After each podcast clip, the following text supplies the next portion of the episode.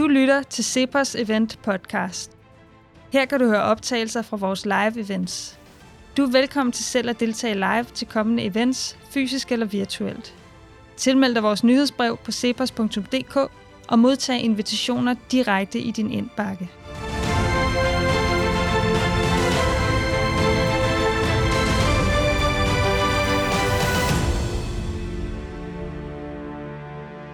I heroppe, I skal stemme på en lidt mere primitiv måde, hvis I vil. Jeg vil ikke tvinge jer til at stemme. Jeg er jo liberal, jeg går ikke ind for tvang. Øhm, men øh, hvis man gerne vil stemme, og man er enig i udsagnet, det er en række udsagn, der kommer, hypoteser kan man også kalde det. Hvis man er enig, så kan man, det burde jo være grønt, kan man sige, men den er altså sort. Så øh, det er en ny borgerlig farve, ikke? ikke sådan? Øh, øh, og, øh, og hvis man, det er, hvis man er enig i udsagnet, og hvis man er uenig i udsagnet, så stemmer man rødt. Øh, og det betyder ikke, at I kun skal stå og stemme, fordi øh, udsagnet er jo bare et oplæg til en diskussion. Og selvfølgelig må jeg også bringe øh, emner på banen, jeg synes er relateret. I må også gerne sige, at jeg synes, det er et åndssvagt udsagn, øh, eller at jeg er åndssvag, eller at verden er åndssvag. I må sige lige, hvad I vil, men rammerne for debatten er altså øh, øh, det her. Og øh, vi vil også gå ud til salen. Øh, vi har to mikrofoner heroppe, som skal gå lidt på omgang imellem jer. Dem skal I dele. Og når vi skal ud i salen, så får jeg den fornøjelse at gøre det, som I, hvis I engang bliver rigtige politikere, om jeg så må sige, øh, vil gøre hele tiden, nemlig, jeg kommer til at tage mikrofonen fra jer, Øh, og det er jo det, politikere gør. De tager noget fra os, og så giver det til nogle andre. Så jeg kommer til at tage mikrofonen fra jer, og så kommer jeg til at give den til en eller anden derude, der så får ordet, så kommer jeg tilbage med mikrofonen. Så det er sådan de praktiske og logistiske i det. Og øh, vi starter lige, har I telefonerne fremme? Så starter vi lige med øh, det her, og så laver jeg en præsentationsrunde. Øh, der, der, der kommer så det første logistiske problem. Den der kode der, den skal man kunne se, øh, sådan så man lige kan, kan finde den. Og mens I gør det, så vil jeg fortælle, at dem, vi har til stede af, af, af fine øh, ungdomsformænd, er Maria Slot fra Radikal Ungdom. Maria, står der. Klap. Simon Fending fra Lav. Står der. Katrine Jensen fra Danmarks Socialdemokratiske Ungdom. Christian Vigilius fra Konservativ Ungdom. Maria Ladegaard fra VU. Malte Larsen fra Nye Borgerlige Ungdom. Ellen Emilie fra Unge Moderater. Hvor længe har I eksisteret? Uh, Tillykke med det. Og Hanna Maria Lønge fra Kristendemokraters Ungdom. Vær, øh, velkommen til jer alle sammen. Øh, er, har folk kunne få det her til at fungere? Godt, så tager vi lige det første spørgsmål. Der er for meget byråkrati og kontrol i det borgerlige.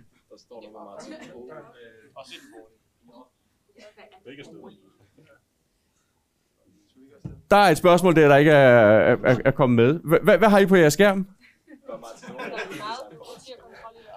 Okay, der, der er lige lidt, øh, lidt kaos der. Men det er altså det der spørgsmål, I skal stemme på.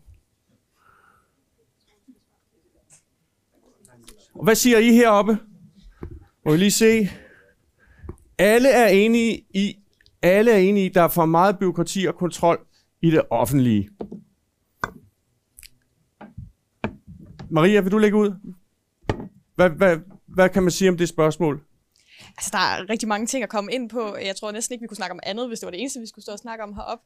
Jeg tror, øh, et sted, jeg vil tage fat, det er skoleområdet, hvor vi bare kan se, at de sidste mange år, der er kommet mere og mere kontrol og mere og mere styring fra toppen af, sådan så at øh, lærerne får mindre og mindre lov til at bruge deres faglighed og bestemme, hvad der egentlig skal ske. Så det er i hvert fald øh, et sted, hvor jeg vil sige, var et rigtig, et rigtig vigtigt sted at tage fat og sætte, mere, øh, sætte skolerne mere fri og give mere frihed til, at lærerne må bruge deres, øh, deres faglighed. Mm-hmm. Maria? Den virker den her. Men jeg tror ikke, vi kommer udenom, at det på en eller anden måde også giver lidt god mening, at vi gerne vil være sikre på, at vi får noget for vores skattekroner. Mm. Øh, fordi når man driver skole, der ikke kan gå konkurs, man driver sygehusvæsen, øh, der er uagtet, hvad man bruger penge på, heller ikke kan gå ned og hjem, så synes jeg også, det er, er fint nok, at man lige sikrer sig, at det, der så foregår, det er, er godt nok. Så jeg tror, øh, en måde at nedbringe mængden af byråkrati og, og kontrol, det er jo at se til det private. Jeg ser, at man ikke kunne, øh, kunne få flere løsninger derovre fra, fordi der kan man jo stemme med sin, øh, sin pengepung, øh, frem for at være tvunget til at gå ned på øh, det lokale sygehus eller den lokale folkeskole. Mm. Mm. Det, altså, det er jo en... Øh, det er jo en central problem, som du rejser der, Maria. Øh, der er jo nogle grunde til, at meget af byråkratiet er der i et offentligt system, når det er ydelser, man er blevet tildelt. Det er ikke noget, man selv har gået ned og købt, ligesom på et marked. Øh, Så, så har man jo ret til det. Og når man har ret til en ydelse, så øh, kan man bagefter komme og sige, jeg har ikke fået den ydelse, jeg havde ret til, og så skal det jo registreres, om det er korrekt, eller om det er en misforståelse, eller, eller, eller, eller hvad det nu er. Kvaliteten af ydelsen skal på en eller anden måde registreres, øh, for at man sikrer sig, at borgerne får det, de har, har, har lov til. Så sådan er det jo i et, i et offentligt øh, system, at der er nogle, der er, der er nogle retskrav til borgerne og, og, og, og, og, og, og sådan noget. Er der nogen af jer, der har nogle idéer til, hvordan man... Øh, øh, Katrine, under denne her øh, regering, men også under den forrige, under Lars Lykke, skal man sige, øh, og sådan set øh, i mange år, der er antallet af administratorer i den offentlige sektor vokset meget. Også mere end antallet af varme hænder. På trods af, at øh, regeringen gik til valg på det modsatte. Hvilke tanker vækker det hos dig som, som ungdomspolitiker? Hvis du bliver minister eller statsminister en dag, hvad, hvad vil du så... Synes du, der er for mange administratorer, og hvad vil du i givet fald gøre ved det? Det er mange spørgsmål, Martin. Jeg starter et sted. Øh, ja, det er der. Og det er øh, en af de ting, vi er nødt til at tale om, er, at vi uddanner sindssygt skævt i det her land. Vi overuddanner alt for mange øh, akademikere med generalistuddannelser som statskundskab, jura, øh, alt muligt andet fancy, øh, som jeg ikke øh, kan navne på. Og det, der sker, øh, fordi der ikke er plads til dem på det private arbejdsmarked, som jo kører efter udbud og efterspørgsel, og det er jo skønt, øh, det er, at de bliver indlemmet i den offentlige sektor, typisk fordi de skal jo også have et arbejde.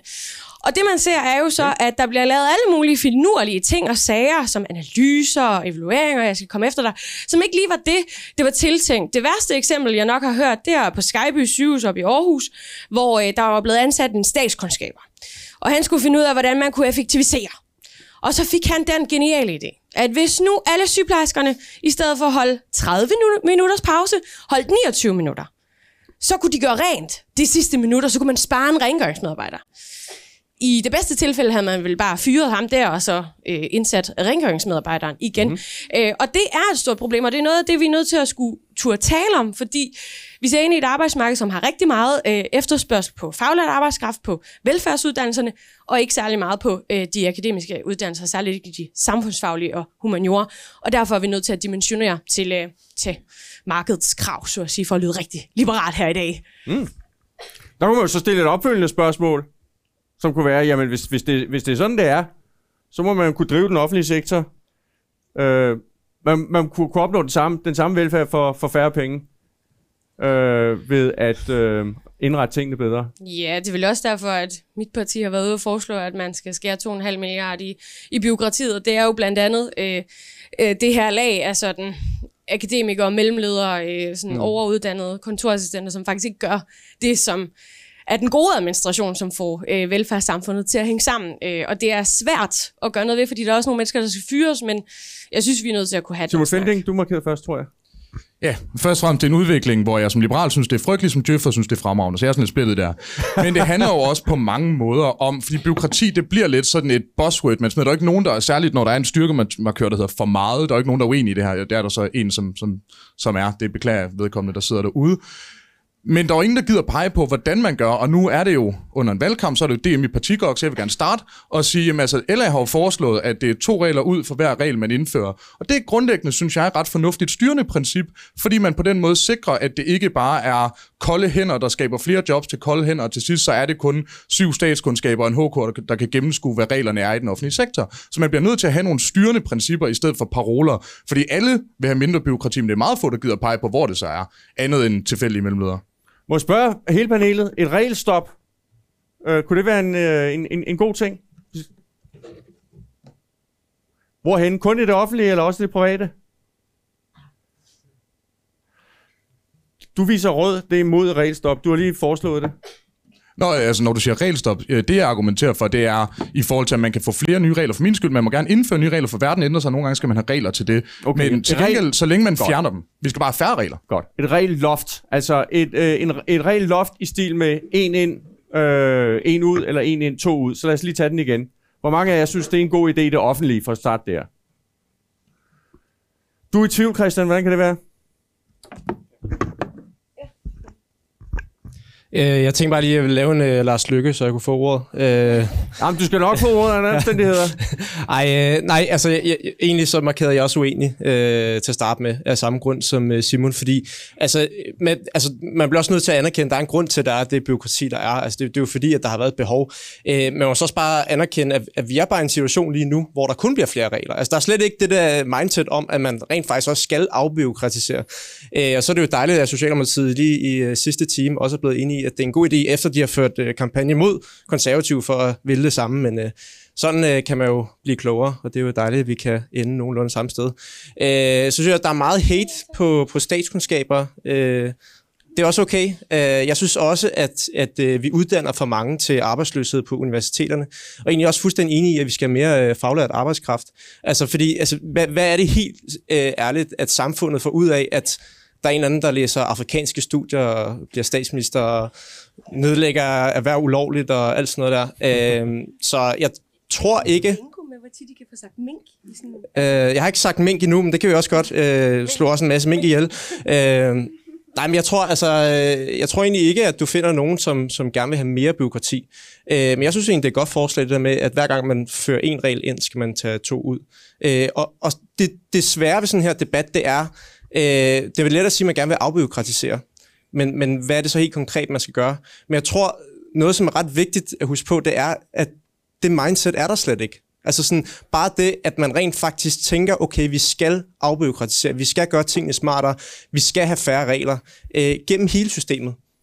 Nu kan jeg, altså et mindset, det er jo fint nok, det har man jo talt om i overvis. Øh, der har Simon jo et ret konkret forslag, som øh, kan, kan, hvad skal vi sige, fremtvinge et sådan mindset, fordi hvis der er et eller andet, man, man gerne vil, en regel, man gerne vil indføre, så er man pindød tvunget til at afskaffe en eller måske to øh, andre regler. Det kunne være en måde at skaffe det mindset på. Hvad siger du til det? Jamen, det synes jeg også er en god idé. Ja, okay. Malte, du markerede for et stykke tid siden. Ja, altså, jeg, altså nu øh, er, det, er det byråkrati, der er i det offentlige, ikke noget, der berører mig i dagligdagen. Øh, Jeg arbejder selv i en privat virksomhed. Men jeg synes, når jeg taler med andre mennesker, som er ansat i det offentlige, uanset om det er ude i kommunerne, øh, i hospitalsvæsenet, politivæsenet osv., så får jeg næsten altid øh, den samme besked, og det er, at der er alt for meget byråkrati, og der er for mange unødvendige regler. Så det vidner jo i hvert fald om, at, at der kan gøres noget, og der skal skæres ned på byråkratiet. Mm. Men jeg synes også, for at være helt ærlig, at det ikke nødvendigvis er et mål at skære ned på reglerne, og- og det beror simpelthen på en, en hensigtsmæssighedsvurdering af den enkelte regel. Altså, det er jo lettere sagt end gjort bare at få afskaffet en masse regler, men man må tage, man må tage udgangspunkt i den enkelte arbejdsplads og de enkelte regler og se, giver det mening, at vi har den her regel her? Hvis ja, jamen, så lad os tage beholde den. Men jeg tror, at man må gå ud på de enkelte arbejdspladser og de enkelte sektorer og se, hvad har vi for nogle regler, hvad er effekten af dem, vil det give mening at afskaffe? Altså træffe en konkret mm. hensigtsmæssighedsvurdering ved hver enkelt regel. Fordi det er super let, når politikerne står heroppe og siger, vi skal have mindre byråkratisering osv. Men lad os finde ud af helt præcis og konkret på den enkelte arbejdsplads. Men det er jo indført centralt. Malte, mange af dem er jo indført centralt. Ja, så kan man så gå ud decentralt og se på reglerne. Hvad har vi for nogle vurderinger? Øh, og hvor, og, altså, hvad kan man sige, få nogle vurderinger af, hvad det vil give mening at få afskaffet i givet Ja, fald. det tror jeg, jeg har prøvet mange gange. Uh, Maria? Men der skete jo det helt magiske, at djøfferen lige skabte flere job til flere djøffere, der skulle ud og undersøge, hvilke regler, der var implementeret, og lave nogle analyser og nogle forslag til, hvordan nogle politikere så kunne du ved, øh, få dem, altså fjerne dem igen. Det kunne være, at vi skulle gribe fat, nu snakker vi om mindset, men i det sunde liberale princip, der hedder, at beslutninger skal træffes tættest muligt på borgeren. Fordi jo længere væk fra borgeren beslutninger træffes, jo øh, større er behovet for regler. Og hvis man nu stopper med at træffe beslutninger rigtig langt væk fra borgerne og gør det øh, der, hvor borgerne er, så tror jeg også på, hvis vi så også har noget tillid til dem, der passer vores børn og øh, sidder nede i kommunen, øh, så tror jeg også, at vi kommer øh, meget af det her unødvendige byråkrati. Øh, altså, vi, vi kan få fjernet det, øh, men uden at vi skal lave nogle flere analyser. Og så bare lige en anden kort bemærkning. Der sker jo det magiske, og det er jo grunden til, at der er meget byråkrati. At hver gang man gerne vil effektivisere, og det er vi også meget opmærksomme, det vil vi også alle sammen rigtig gerne, så sidder man ude i kommunen, og så skal man nemlig ansætte en eller anden konsulent der skal sidde og lave nogle analyser. Og så er det som om, at man bare for at slippe af med byråkrati, laver mere byråkrati, og for at slippe af med djøffer, ansætter flere djøffer. Mm. Så i stedet for at gå analysevejen, kunne det være, at man skulle gå den sunde liberale vej, hvor man kigger på, hvordan kan vi træffe beslutningerne tættest muligt på borgeren. Og hvordan kan man det? Jamen det kan man jo gøre ved, så starte med at fjerne. Socialdemokratiet har jo faktisk øh, gjort noget. En enkelt ting, det er jo ikke det med minkene. Bingo, er jo øhm, men, men en enkelt ting, som jeg Der synes, øh, vi godt kan rose dem for, det er at lave frikommuner og sige, skulle det være, at folkeskolerne, de lærer, vi har uddannet til at passe børnene, godt selv ved, hvordan 8. B øh, går bedst i skole. Det er bare en antagelse, jeg har. Øh, kunne det være, at øh, hende sidder nede på kommunen og har øh, talt med de arbejdsløse, at hun bedst selv ved, hvordan at Kim og Ole, der kommer ned til hende to gange om ugen, hvordan de kommer i arbejde. For jeg tror, at de folk, vi uddanner til at udføre de her ting, faktisk er bedre til det, end de politikere, vi har valgt til at sidde og, øh, og udstikke regler. Og hvis man husker det, når man laver politik, så tror jeg også, at man kommer en del af det her kontrol og byråkrati øh, og tilfældige djøffer, vi har ansat til alt muligt analysearbejde, øh, at vi ligesom kommer, øh, kommer det til livs. Super. Vi tager lige et øh, nyt spørgsmål. Apropos frit valg. Øh, det frie gymnasievalg skal fortsat begrænses, øh, baseret på regeringens fordelingsmodel. Øh, og der øh, har salen mulighed for at øh, stemme. Øh, skal, skal, skal øh, man følge regeringens fordelingsmodel? Hvad siger I øh, heroppe øh, om det frie gymnasievalg? Det skal fortsat begrænses efter regeringens model. Hvad siger I? I er tre, der vil holde fast i, øh, i den nuværende model. Vil du? Nej, jeg siger... Nej. Nå! Jeg står helt, helt fuld af selvtillid og siger nej. Men jeg er sådan her. Ja. Sådan der. Den røde er nej, ja. Godt. Øh, Katrine, du vil gerne fastholde den. Maria, du vil også gerne. De, de radikale har været sådan lidt øh, tøvende om den på et tidspunkt, og der er jo lidt noget, der skulle ændres og sådan noget. Prøv, prøv, prøv lige at starte med at sige lidt om, om, om, om det. Hvor, hvor, står I, hvor står radikale ungdom nu? Øh, og hvor står, hvor, erkend, hvor øh, ser du af Moderpartiet står? Altså jeg tror, øh, uden at jeg kan udtale mig sådan i detaljer omkring Radikale Venstres indre tanker omkring det her, så øh, vil jeg sige, jeg synes, den model, vi har fået vedtaget, den er bedre end ingenting. Altså, den er bedre end status quo var. Og jeg tror også, jeg generelt synes, at det er sådan en debat, der bliver kørt en lille smule op, og får det til at lyde som om, at før havde vi verdens mest frie gymnasievalg i hele verden, og nu er det fuldstændig ufrit, og der ingen kan længere vælge, hvad de gerne vil. Øh, og det, altså, det handler jo om altså, relativt få procentpoint færre elever, som rent faktisk får opfyldt deres første prioritet. Det tror jeg bare, jeg vil starte med at sige. Det er ikke sådan, at jeg er fuldstændig gift med den endelige model, der er blevet øh, lavet, og synes, at den er nødvendigvis er fejlfri. Jeg tror bare, jeg synes, at det var det bedste løsningsforslag, der er endt med at komme, fordi at, altså, den anden mulighed var bare ikke at anerkende, at vi havde et problem med udkantskommuner, hvor der på sigt ikke ville være øh, gymnasier at gå i for elever, og at der ville være øh, andre steder, hvor fordelingen af elever simpelthen blev for skæv. Så jeg synes, vi skal i hvert fald lade den lov til at, give den lov til at leve og se, hvordan det går, og så er det ikke sådan, at jeg siger, at vi aldrig skal kigge på den igen, men øh, jeg synes umiddelbart, så er det, var det bedre end, mm. end det, vi havde før. Mm. Maria? Jeg har egentlig været lidt træt af den her diskussion, fordi enten er det en dårlig løsning, som er den, vi har, eller en endnu dårligere løsning, som er det, der er, er foreslået. Der har ikke været øh, øh, liberale eller borgerlige tankekapacitet til at forestille sig, at man kunne lave et øh, bedre system, og det synes jeg egentlig er lidt, øh, er lidt fattigt. Undskyld, at jeg ved godt, det er det, jeg Vi har faktisk op. haft et, øh, en event om det, som man ja. kan finde på vores hjemmeside, øh, hvor øh, der har været både, både politikere og, og, og øh, forskere, der har diskuteret det, øh, og Men, det kan ja. vi eventuelt øh, linke til. Men jamen, det, det, det, det vil jeg så gå hjem og se. Ja. Men fordi jeg, jeg synes, man skal se på, i Venstre Ungdom synes jeg, man skal se på, hvordan man kan gøre det her på en bedre måde. Det kunne eksempelvis være ved at nedlægge de her regionale øh, fordelingsudvalg og sikre en altså reelt øh, frit gymnasievalg. Så er gymnasierne jo så selv bestemme, hvem de gider optage. Vi optager kun rødhåret, eller øh, det var måske ikke lige, lige, lige, øh, ligebehandlingsvejs, men øh, med folk med et vist karaktergennemsnit, what's not? Nej, er altid sig selv nærmest jo, ikke? Det er det. Ja. Øh, og så kan man sige, hvordan kan det så lade sig gøre? Fordi det er jo ikke alle steder, der er gymnasier. Det er ganske rigtigt. Men det er også meget interessant, at der siden gymnasierne blev selvejende i 2007, ikke er oprettet et eneste skolehjem mere. Jeg har et medlem, der hedder Søren. Han bor op i Bisted, tror jeg det hedder, øh, op, ved, op i Thy, ude midt i ingenting. Han vil gerne gå på øh, HTX, det gør han så. Øh, det kan kun lade sig gøre, fordi han kan bo på sin skole. Han har ikke reelt et frit gymnasievalg, uagtet den model, uagtet alt muligt, medmindre der var det skolehjem. Og det synes jeg, vi skal, for de unge menneskers skyld, skal se på.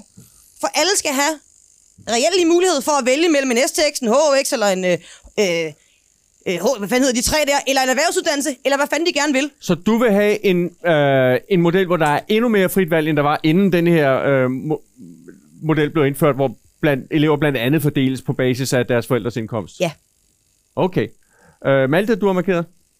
Ja, øh, jeg synes sådan set, at det er positivt og også kærkommet, at regeringen rent faktisk tager nogle initiativer øh, til at få forbedret de udfordringer, vi har med integrationsproblemer, parallelsamfund osv. Øh, og hvis der var nogen evidens for, at det her rent faktisk ville have den tilsigtede virkning, altså at man fik nedbrudt nogle parallelsamfund, man fik skabt en øget samlingskraft, man fik forbedret de integrationsudfordringer, der var, så har jeg faktisk også været tilhænger. Problemet er bare, at det der ikke rigtig nogen evidens, der tilsiger. Tværtimod så har der været nogle lignende eksperimenter fra Aarhus Kommune, hvor man altså også har fordelt, øh, jeg tror det er folkeskoleelever øh, på baggrund af etnicitet. Øhm, og det viser sig, at det har ikke haft en tilsigtet effekt. Og det er også min personlige erfaring, øhm, fordi uanset om man har en klasse, der består af halvdelen af indvandrere, eller om det er 3-4 mennesker, der er indvandrere, så kommer de til at segregere sig selv. Når først der er to eller flere muslimer i en klasse, det har i hvert fald været min erfaring, så kommer de automatisk til at segregere sig selv, uanset hvor mange der så er af dem. Og derfor har jeg simpelthen ikke tillid til, at det her forslag kommer til at have den effekt, som den egentlig har, har til hensigt, øh, men tværtimod bare kommer til at sprede problemerne ud andre steder. Vi går lige tilbage til øh, Katrine, som er ret øh, enligt sammen med Maria forsvarer den nuværende model. Også enligt i forhold til folk i salen, hvor øh, jeg kan se 45, der er måske også nogle online, øh, der er 98 procent er uenige i, at man skal fortsætte med den nuværende model. Øh, så I, I er lidt alene, men så, der, netop derfor skal I behandles pænt. Det er en minoritet. øh, Katrine? Der kom nye tal ud fra uddannelse, eller undervisningsministeriet i går, der jo faktisk viser, at flere får deres første valg nu. Er det ikke meget interessant? Det var 93 procent før, nu er det 96 procent. Det synes jeg jo er rigtig glædeligt, og samtidig får vi øh, sikret at holde hånden under nogle af de udkantsgymnasier, for eksempel i Fjerdislet og oppe i Brønderslev, hvor jeg selv er fra. Øh, ej, ikke helt fra Brønderslev, men fra Nordjylland. Øh, og jeg ved, hvor meget det gymnasium for eksempel betyder for den by. Og så er det også... Katrine, er den nye model overhovedet trådt i kraft endnu? Ja, det tror jeg, at den er her nu her. Er den ikke det? Det, det er, der er ingen i Jamen, salen, der er jo vel nogen, der er blevet fordelt. Der er vel nogen... Ja, præcis. Det er vel nogen, der er blevet fordelt. Præcis. Ja. Der er jo nogen, der er blevet fordelt til næste år. Ja. Så altså, der er jo nogen, der har været inde i marts og 3 deres uddannelsesvalg, og som nu er omfattet, ikke? Mm. Så det er tallene for undervisningsminister. Og det synes jeg jo bare, øh, altså de borgerlige har kørt meget skræmmekampagne på, at alle nu får øh, fjernet deres frivalg og sådan noget. Det er jo bare, det er jo måske bare nogle andre, som får et frit valg. det er meget forstyrrende, det der. Jeg beklager, der er en, en aircon, som øh, Altså, det er måske stykker. bare nogle af dem, som før Kan man ikke bare slukke for ikke den? fik et frit valg. Kan du ikke bare slukke for hele, hele anlægget?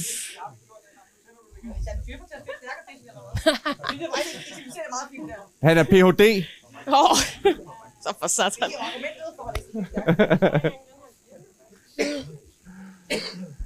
øhm, Ja, jeg ved... Jeg ved til Kim. Christian, værsgo.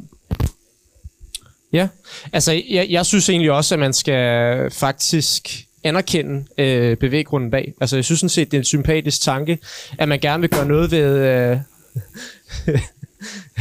ved, ved øh, lille diskret øh, baggrundsmusik. Øh, ved, ved integrationsproblemerne. Og, og det er, altså jeg, for mig at se, jeg kan sagtens følge rationalet i, at hvis der vi lever mere øh, sammen med hinanden, at øh, så vil der også være en større grad af integration. Problemet er bare, at, øh, og, og det er måske der, hvor man kan sige, at, at det gør ikke nok. Øh, altså, det er ikke nok til at gøre en forskel. Øh, og der er eksemplet fra, øh, fra Aarhus også godt at hive frem, fordi der, der har man netop fordelt øh, folkeskoleelever på den her måde. Og det har bare medført en masse mistrivsel. Øh, og du kan være helt sikker på, at dem, der vil blive fordelt efter den her aftale, også vil mistrives. Altså, det, altså, det vil ikke øge integrationen. Det, var, det vil nok tværtimod øh, have den modsatte effekt. Øh, og så har jeg også bare noget imod det der med, at, at vi har nogle integrationsproblemer. Det er fuldstændig rigtigt. Og så skal man simpelthen bruge øh, gymnasieeleverne som sådan en øh, forsøgskanin til at prøve at løse de her udfordringer, som helt ærligt talt er et øh, mere grundlæggende og, og dybere liggende øh, problem. Altså det handler om, hvor folk bosætter sig. Det handler om, at der findes parallelsamfund. Det løser du altså ikke ved at tvinge nogen til at tage på et gymnasie, der så ligger lidt længere væk. Altså øh, de, de kommer stadig til at, at bo det samme sted. Øh, så, øh, så det er lidt øh, misforstået hensyn, altså øh, sympatisk øh, bevæggrund, men, men det virker bare ikke. Det kommer ikke til at løse problemerne. Det kommer måske til at forværre dem. Øh, så hvis man gerne vil gøre noget med integrationsproblemerne, så er det altså de lidt større tandhjul, man skal have i gang. Simon? Øh, først og fremmest træder aftalen først i kraft næste år, så jeg er virkelig glad for, at du bringer det tal op. Så vil vi tage en partilederdebat næste år og se, om ikke det tal er faldet drastisk. Øhm, Udover at det er super distraherende, I har isoleret tredje sal med Ari Vipse, så, øh, så, så tror jeg, der er en selvstændig pointe i, det er en ekstremt ungefjendsk aftale. Udover at der ikke er noget, der tilsiger, at det, det kommer til at virke.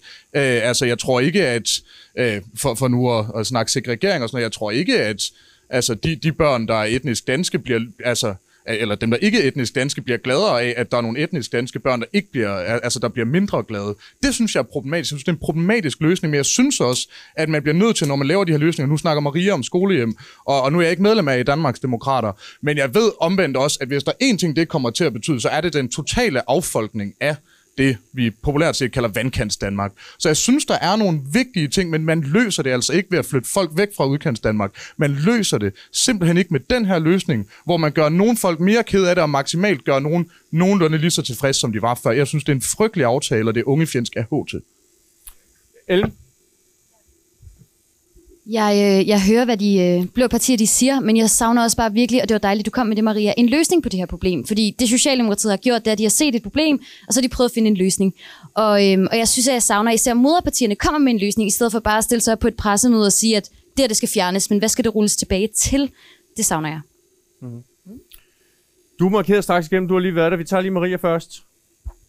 Jamen, det var egentlig virkelig bare lidt, lidt, lidt en hurtig bemærkning, fordi hvad er alternativet til, gym, til, til med gymnasiefordeling? Det er bare at altså, lade være med at gøre det, fordi jeg synes, det er uambitiøst, at vi kigger på 16-årige unge mennesker og tænker, nu skal vi integrere jer.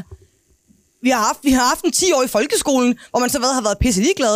Øh, altså, jeg synes, vi er nødt til at starte den her indsats noget før. Den starter i øh, vuggestuen, den starter i børnehaven, den foregår også i, øh, i, øh, i folkeskolen eller i privatskolen, hvor den nu går hen. Jeg siger bare, hvis vi har haft 16 år til at integrere børn og unge, der er nogle af de mest formbare, vi har, og vi ikke har lykkedes med det, så tror jeg ikke, vi løser det ved at sende dem over på gymnasiet, de gider gå på. Skulle vi måske starte et andet sted? Så det er en mærkelig diskussion. Man kan også diskutere, om der overhovedet er et problem. Altså, de, øh, de klarer sig jo godt på de gymnasier der. Øh, der, er- der er ikke rigtig nogen tegn, når man ser på karakterer, afgangskarakterer osv., der egentlig er nogle faglige problemer øh, på, fra dem, men det er så en anden diskussion. Jeg tror, at vi, vi holder den her, så springer vi videre til næste øh, emne.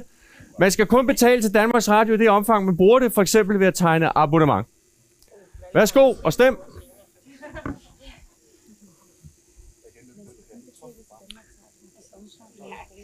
Og husk, enig er, øh, er sort, og uenig er rød. Man skal kun betale til Danmarks Radio det omfang, man bruger det. For eksempel ved at tegne abonnement. Og øh, der har vi... Øh, åh, Malte er i tvivl. Han vil også gerne have ordet.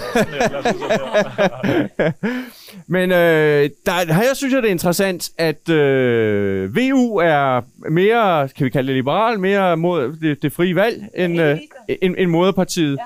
Så øh, prøv, prøv at sige lidt om det. Jeg kan også, jeg kan også sætte den her lidt fint nok. Ja, vi synes jo, vi skal øh, privatisere DR. Det er sådan en god gammel øh, VU-traver.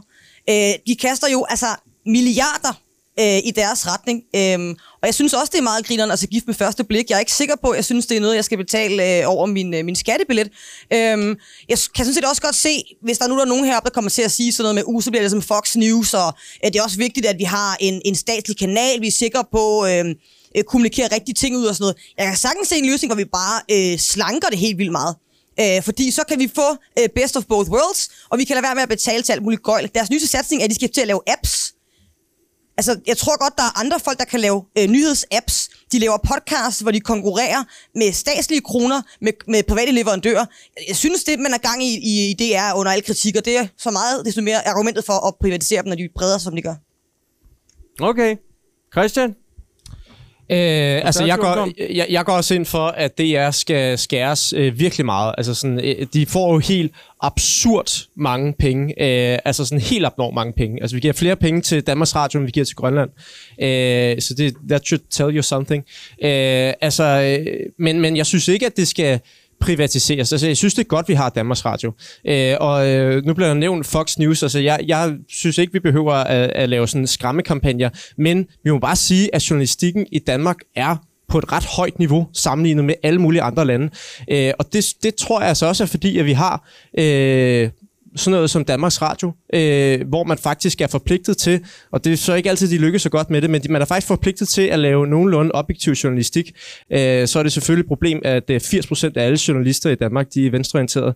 Så er det lidt svært, ikke? Men, øh, men det kunne være meget værre, det må jeg bare sige. Og det, det, det er næsten alle andre lande, øh, lige uden for Skandinavien, hvor, hvor det er meget værre. Øh, så jeg synes, det er godt, at vi har Danmarks Radio. Jeg synes også, at de, de har jo også en, en kulturbærende funktion. Øh, fordi der er masser af private medier, som sagtens kan lave gift ved første blik. Selvfølgelig skal Danmarks Radio ikke lave gift ved første blik og reality-agtige programmer. Altså det må simpelthen fungere ude på de private medier, på markedsvilkår. Hvis folk gider at se det, skide godt. Men det som DR skal, det er jo at levere noget indhold af høj kvalitet, øh, som også viderefører vores kultur, som også er med til at danne øh, befolkningen. Øh, så ja, jeg går ikke ind for en øh, privatisering, men jeg går ind for, at vi skærer i hvert fald halvdelen gerne mere. Okay, i hvert fald halvdelen gerne mere. Du var i tvivl, Malte? Nej, altså jeg vil sige, i DR's nuværende tilstand, der er jeg også tilhænger af at privatisere det. Øh, og det er jo fordi, at DR nu om dagen har udviklet sig til en mastodont, der producerer alt muligt fuldstændig øh, nyttesløst øh, idioti, altså reality-programmer, Date My Nøgen osv. Øhm, og, og derudover... Anyway, jeg ser ikke så meget DR af gode grunde. Øhm, men og, og, og, lægge dertil også, at der er så meget nyhedsdækning, som jo har en politisk øh, bias i, i ret vid udstrækning, synes jeg i hvert fald. Altså hver eneste gang jeg tænder DR for se nyheder, gør jeg ikke så meget. Synes næsten altid, der er en, en venstreorienteret vinkel. Og den slags kan private medier altså godt øh, tage. Men jeg er sådan set også enig i Christian i, at det også er en vis samfundsmæssig værdi i at have et public service medie, som leverer noget, noget indhold, der hvad kan man sige, viderefører vores kulturelle arv, vores historie Går osv. jeres moderparti ikke ind for at afskaffe... Øh... Jo, det er jo i den, nu, i den nuværende tilstand jo. Og det er også vores politik i Nyborgs Ja. Ungdom. Men Ja. vi synes også, at der er en samfundsmæssig værdi at have et medie, som kan levere eksempelvis nogle, nogle offentlige debatter, øh, politiske mm. debatter under et valg, mm. eller nogle, nogle historieformidlende dokumentarer af den slags. Hvis nu man forestillede sig, hvis nu man forestillede sig, at det man gjorde, det, så fordi i nogle af jer udtrykker betænkelighed, du gør Christian, øh, med, øh, altså har, får vi så det her kvalitets øh, øh, tv, vi gerne vil have, altså jeg ved ikke, om jeg synes, Danmarks Radio leverer bedre nyheder, end, end øh, den kommercielle presse gør, men, men det, det, er en anden, det er må, måske en anden diskussion. Men hvis man har en politisk øh, bekymring for det, så kunne man jo så vælge at sige, vi vil gerne sikre os, der bliver noget public service, men det behøver ikke være fra en bestemt institution. Altså alle mulige institutioner, der leverer kvalitet, kan så konkurrere om og, øh, og levere det her. Og Danmarks Radio kan så være en af de institutioner, der konkurrerer om det. Øh, hvad tænker du om sådan en model, øh, Christian? Øh, Man jamen... fastholder public service finansiering, øh, men man siger, at det behøver ikke nødvendigvis gå til Danmarks Radio. Det, alle mulige andre kan også byde ind. Du kan starte din egen kanal, og, eller podcast, eller et eller andet. Eller Ja, den bliver ikke særlig objektiv, øh, vil jeg så sige. Nej. Altså, jeg, jeg kan godt lide ideen, og jeg synes Ja. også, det giver god mening med en public service pulje. Men jeg vil også sige, altså sådan, øh, som sagt, jeg går ind for, at man skærer Danmarks Radio virkelig meget. Men jeg synes også, at Danmarks Radio laver meget godt indhold. Jeg synes også, at Danmarks Radio laver meget kvalitetsindhold. Øh, så, så det er derfor, jeg ikke går ind for at, at afskaffe øh, Danmarks Radio. Jeg synes de, faktisk, de tjener en vigtig funktion i vores samfund. Det er bare totalt hovedrystende, når så øh, man eksempelvis sløjfer detektor øh, og laver sådan noget øh, unge piger på bloggen, mm. eller hvad det er, det hedder. Det, det er heller ikke noget, jeg bruger min tid på at se. Øh, men, men det skal de jo netop ikke lave. Og så må jeg bare sige, altså Radio 24 fremragende øh, radio, gjorde det knaldgodt. Det var også offentlige midler, men det var godt nok langt færre offentlige midler, Vi end, tager lige øh, et, end øh, et, Danmarks et, Radio et bruger. tillægsspørgsmål. Vi har to statskanaler øh, i Danmark. Vi har både Danmarks Radio og TV2. Det er nærmest enestående i den vestlige verden. Skal TV2 privatiseres? Det er et tillægsspørgsmål. I andre kan ikke stemme på det. Øh, ja eller nej? Øh, ja er, er, er, er sort, nej er, er rød. Skal TV2 privatiseres? Du, Maria, du synes ikke, TV2 skal privatiseres? Nej, jeg tror egentlig, jeg synes, at øh, tingene fungerer ganske glimrende, som de gør lige nu. Og øh, altså, jamen, jeg, jamen, jeg tror, jeg har lidt svært ved at se øh, de helt store altså, problematikker, der bliver rejst her. Folk er meget sure på sådan reality-tv, og der bliver nævnt Date mig Nøgen og piger på blogger og alt muligt andet. Jeg tror ikke, vi får mindre af det ved at bare have et, øh, altså et mediebillede, som primært kører privat. Det er jo lige præcis sådan nogle ting, der er penge i, og derfor så bliver der sendt rigtig meget af det, når folk de selv skal tjene deres penge på det. Så jeg tror lige præcis... Jamen, men det er jo lige præcis øh, derfor, jeg tænker, at det er jo virkelig vigtigt, at vi har et velfinansieret public service medier, som sørger for, at der også bliver leveret andre ting. Og så tror jeg egentlig generelt, jeg synes, politikerne der skal blande sig rimelig meget udenom, hvad det er, så øh, vælger at lave. Vi skal have så meget armslængdeprincip som muligt. Jeg synes i virkeligheden, vi er kommet alt for langt væk fra det det sidste stykke tid. Der ser ud til at være borgerlig flertal for at privatisere TV2 øh, på, Overraskende. på, på den anden fløj. Der er der sådan lidt... Hvad, hvad, hvad, hvordan markerer du? Øh, ja? Moderaterne. Hvad siger du? Jeg synes, det er et svært spørgsmål. Det er et svært spørgsmål. Ja, det er der mange spørgsmål, der er. Men vi springer lige videre til et nyt. Nu kommer vi til at tale om øh, klima. Vi må forvente, at kommende generationer får et dårligere liv end os på grund af klimaforandringer. Altså, ja, det er jo selvfølgelig et meget overordnet spørgsmål, alt, men øh, det, der ligger jo i det sådan, at, at det her en, en sådan alt definerende øh, problemstilling, som gør, at vi, sim, at, at øh, at det, vi simpelthen får et dårligere liv. Altså økonomisk vækst, teknologisk udvikling osv. kan ikke øh, kompensere for de problemer, som klimaforandringer øh, skaber. Du forstår simpelthen ikke spørgsmålet. Ved du, du behøver ikke svare på spørgsmål, du ikke forstår. Men kan vi også sige, hvad- hvad forstår Cepos ved det gode liv? For jeg tror måske også, der er sådan lidt en, en afgrænsning der, der kunne være meget god. Ja, det er jo den type spørgsmål, som øh, man bliver nødt til at lægge det ind i, som man, øh, som man selv øh, synes. Men øh, du, er, øh, du er enig sådan lidt. I synes, I synes det... I, I, hvem, hvem har det godt med det her spørgsmål? Simon, du har det godt med det spørgsmål. Lad os høre. Ja, tak. Øh jeg synes, det er meget, meget simpelt. Der er ikke noget, der tilsiger nogensinde ever i verdenshistorien, at vi har fået det værre. Jo, der har været to verdenskrig, det var pænt ærgerligt. Men derudover så er verden blevet grundlæggende et bedre sted dag for dag, lidt ligesom i Afrika. Det, det er meget, meget simpelt i forhold til klimaforandringer. Altså, hvis vi fortsætter med en altså, øh, øh, fodslæbende regeringer, klart, så, så har vi et problem. Men vi har tilsvarende også, vi kan se, hvor meget bedre det går. Vi bliver bare nødt til på et eller andet tidspunkt at nå til en erkendelse, at politikere er mennesker og ikke en eller anden form for ny messias. Og derfor sæt markedet fri til det. Og jeg, kommer, altså, jeg gider ikke komme med en parole, som nu er der en del ungdomspolitikere. I har hørt mig rams virksomheder op en milliard gange først. Det vil jeg lade være med, det har du jo også, Martin. Jeg synes bare grundlæggende, at verden bliver bedre for 25 år siden. Jeg er diabetiker. Der skulle jeg ud og løbe. Det kan man så, det er ikke lige min ting. Uh, men der skulle jeg ud og løbe, hvis jeg spiste sukker. I dag, der skal jeg bare lige hive en insulinpen frem, stikke ind i, uh, i mausen, så går der en time, så er det godt. Altså, verden bliver grundlæggende bedre. Ny medicin, nye klima. Det lød sundere, det der for 25 år siden. Ja, ja, er du, er du sindssygt, jeg ser helt anderledes ud. Uh, så vil jeg ikke være i ungdoms... Nej. Uh, for mig, der er det meget, meget simpelt. Verden bliver grundlæggende et bedre sted, fordi markedet laver nye og bedre løsninger hele tiden. Der er intet i verdenshistorien, der tilsiger det modsatte. Maria ligner den, der er mest øh, uenig i det, så øh, hun får lov til at replicere, som Altså, man siger. øh, det er ikke, fordi jeg er uenig i, at der generelt er sket en positiv udvikling de sidste mange år. Jeg tror, det handler om, at vi jo lige præcis har skubbet et kæmpe problem foran os i rigtig, rigtig mange år. Og derfor kan vi ikke forvente, at hvis vi bare fortsætter på samme måde, og bare fortsætter med at forbruge på den måde, vi gør i dag, og ikke laver grundlæggende ændringer, at det ikke lige præcis crasher på et tidspunkt. For det er jo det, vi står overfor. skal vi forbruge mindre, end vi gør i dag? Vi skal forbruge øh, anderledes, vi skal forbruge mere grønt, vi skal omlægge hvor den måde, vi generelt forbruger både øh, offentligt og privat, sådan så at vi rent faktisk kan gøre det på en bæredygtig måde. Fordi så rammer vi et tidspunkt, hvor vi ikke bare kan blive ved med at øh, køre ud af et højere og højere tempo. Har I bemærket, hvor tilpasningsdygtigt mennesket er? Øh, altså, der er en pisse irriterende støj, og øh, det er jo lige ved, at man vender sig til det efterhånden. Øh, jeg beklager meget. Øh, som I kan se, vi har altså vores egen PhD i gang med at, at, at forsøge at løse problemet. Øh, og jeg tror, vi har telefonforbindelser til øh, alverden. Jeg kan fortælle jer, at øh, for øh, et par dage siden havde vi en tekniker på stedet, der reparerede vores aircon øh, og gik herfra med udsagnet. Nu virker det. Øh, og det gjorde det også på det tidspunkt. Øh, men lige nu, øh, der virker den, men genererer også en masse støj. Jeg beklager meget. Øh, vi gør det ved det, som vi overhovedet kan med vores øh, øh, djøffer.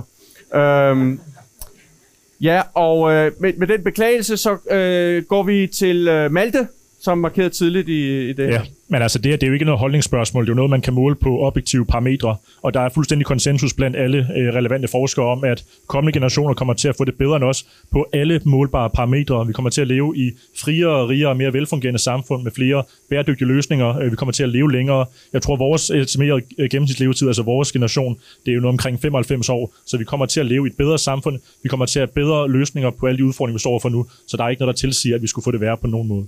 Hvis Putin ikke smider bomben, Ja, For men det er eksempel. så også øh, en anden sag. Nu snakker vi om klimaforandringer. Og klimaforandringer, de er alvorlige, og dem skal vi også tage alvorligt. Men jeg er også ret optimistisk. Jeg tror, vi kommer til at finde nogle løsninger, mm. og der er altså ikke noget, der tilsiger med hensyn til klimaforandringer, at vi danskere og, og, og kommende generationer kommer til at få men, men det det værre. kalder på, at vi lige tager næste. Bare roligt, vi bliver klimaforandringer. Næste spørg- øh, øh, udsagn er, Putin er farligere end klimaforandringer. Og det er selvfølgelig for at øh, øh, perspektivere det her. Øh, hvad, hvad, hvad er det, hvis vi skal vælge, hvad er det så vigtigt, vigtigst, vi bruger penge på? Forsvaret eller, eller, eller klima? Øh, nogle gange må man vælge. Er Putin farligere end klimaforandringer? Hv- Hvem har det godt med det spørgsmål? Du har det godt med det spørgsmål. Christian? Ja, men altså, jeg har, jeg har det fint med det spørgsmål. Altså, jeg vil sige, Putin kunne godt finde på at, at smide en atombombe, øh, og det ville ikke være så godt. Øh, Nå, men bare lige i forhold til, til det, vi talte om før, øh, altså sådan, fordi jeg er sådan set enig i, at jeg, jeg er også optimist, altså jeg er også fremtidsoptimist, jeg tror også, det bliver bedre, men, men jeg, jeg starter med at sige enig i, at det bliver værre, men det er mest fordi, at øh, lige nu så sidder øh, de røde partier desværre lidt på klimadagsordenen, og de har nogle rigtig dårlige løsninger, øh, og, og derfor kunne det godt være, at vi fik nogle dårligere liv, øh, så der skal lige lidt øh, Godt, så går vi videre til steps. næste spørgsmål, som handler om, hvad vi skal gøre. Vi bør vælge de redskaber, der giver mest klima for pengene. Det betyder, at man vælger de redskaber, øh, hvor de, de- samfundsøkonomiske omkostninger, der er ved dem, øh, der de giver mest øh, CO2-reduktion per... klima uanset, det er bare, hvor godt det Hvem? Hvem har det godt med det spørgsmål? Hvem har det godt med det spørgsmål? Det har Malte. Værsgo, Malte. Altså, det er jo sådan et mærkeligt spørgsmål. Jeg synes, det er sådan lidt en no-brainer, at man gerne vil have mest for pengene. Nå, Øh, men, Nå, men så tager vi det næste Nej, men altså, spørgsmål. for Så lige tager at vi det næste uddybe, spørgsmål. hvis, hvis du vil have det. Øh, Nå, okay. Nå, der mangler... Nej, der, der, undskyld. Øh, der, der kom det næste spørgsmål. En ensartet CO2-afgift skal sikre, at markedskræfterne leverer den grønne omstilling i stedet for subsidier, forbud og påbud.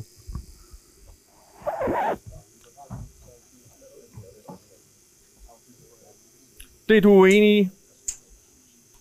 Du går imod en CO2-afgift. Hvorfor?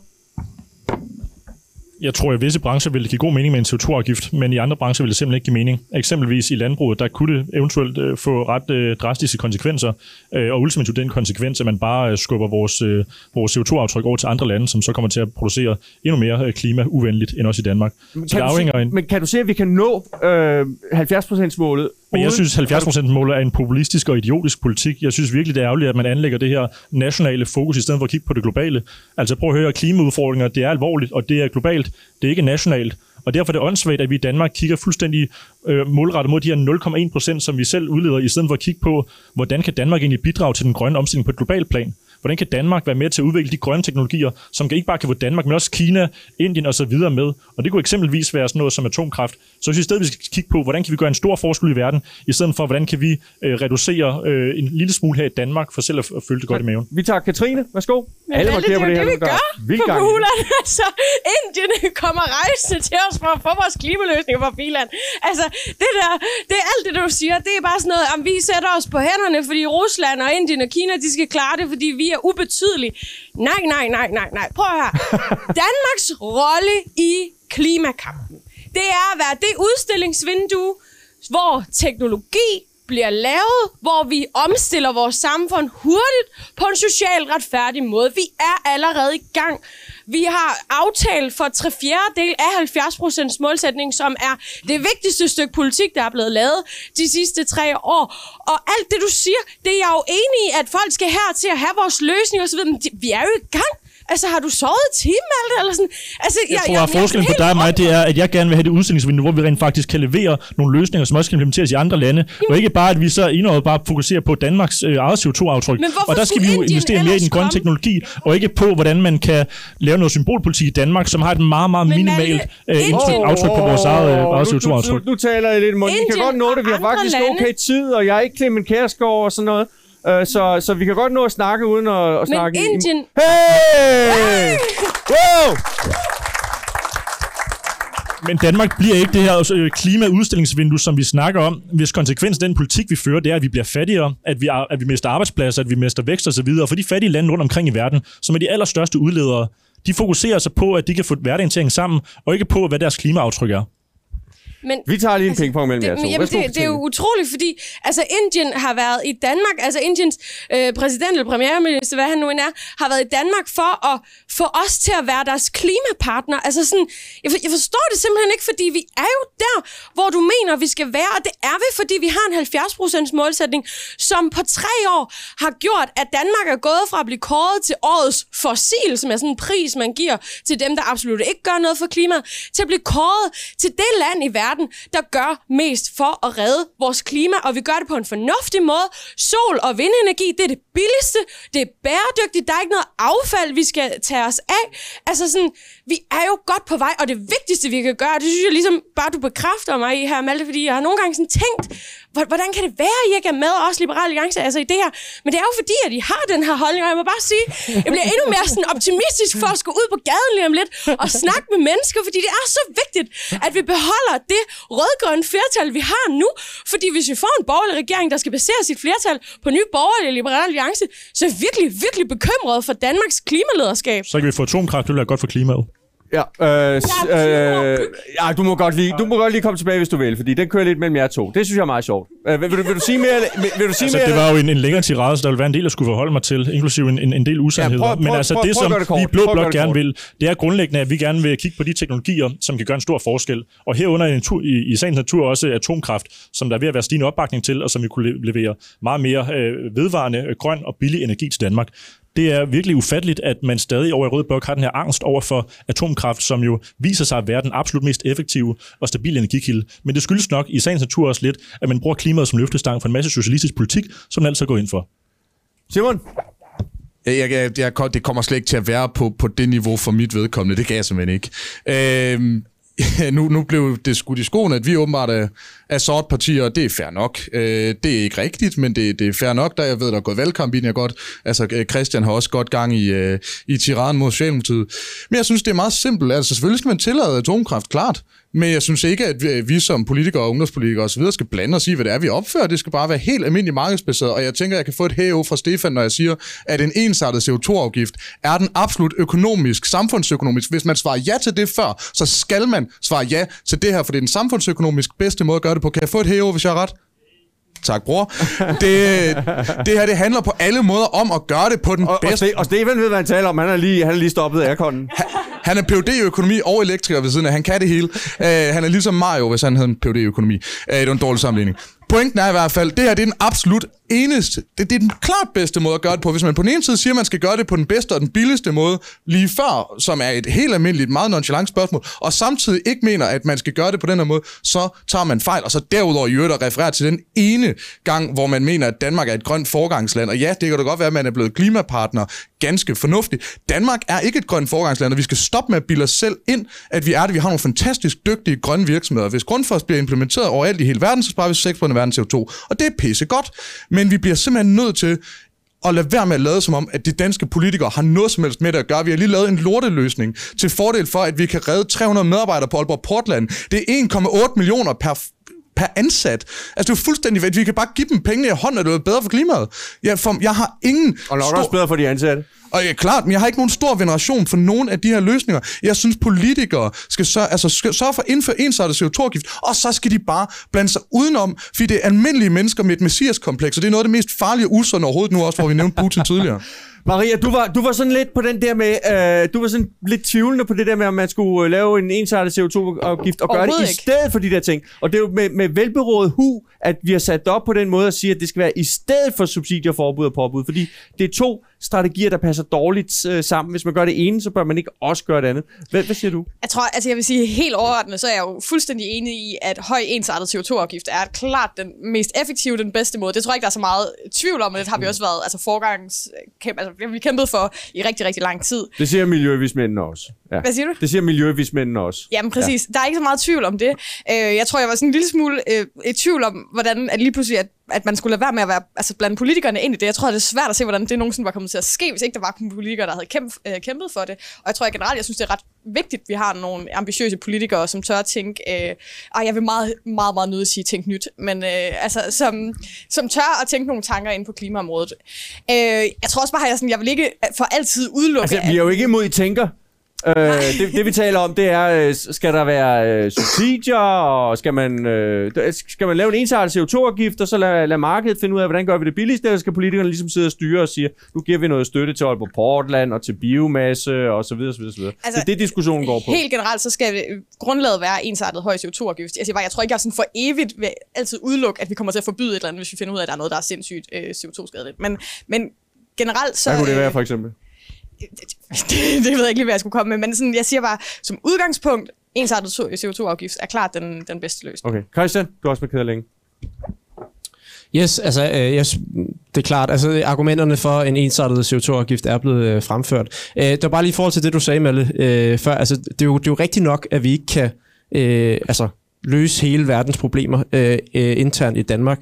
Men, men, men grunden til, at vi skal lave nogle øh, Øh, klimaløsninger, som er erhvervsvenlige, det er jo netop for, at vi kan finde frem til nogle løsninger, som er attraktive for alle de andre lande i verden, som er mere optaget af at hæve deres befolkningslevestandard. Fordi øh, det bliver man bare nødt til at gøre sig klart, og den, den realitet skal man også have i baghovedet, når det er, at vi debatterer klimapolitik, at vi er nok, er vi ikke nogen af de eneste, men klart størstedelen af verdens befolkning tænker slet ikke over øh, klima og klimapolitik. De tænker på, at de gerne vil have nok mad på bordet, og at de kan forsørge deres børn. Så, så det er derfor, jeg bliver, jeg får øh, øh, kuldegysninger, når der jeg hører venstrefløjspolitikere tale om, at vi skal gå ned i levestandard i Danmark.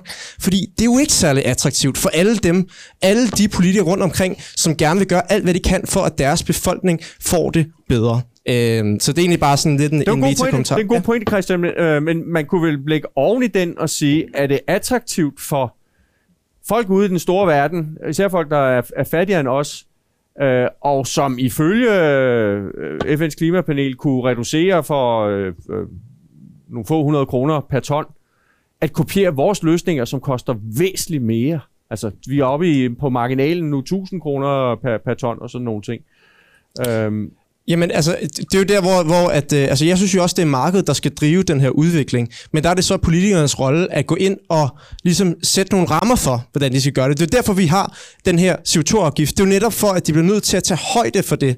Altså skabe en incitamentstruktur til at yde, udvikle øh, grønne teknologier. Det er også derfor, jeg synes, vi skal med, øh, investere massivt i grøn forskning, så vi rent faktisk når til et punkt, hvor den grønne løsning er den mest effektive, er den mest billige, er den mest attraktive for alle de lande, som gerne vil nå samme udviklingsniveau som os. Fordi det må man bare sige, det er så fair nok, de gerne vil det.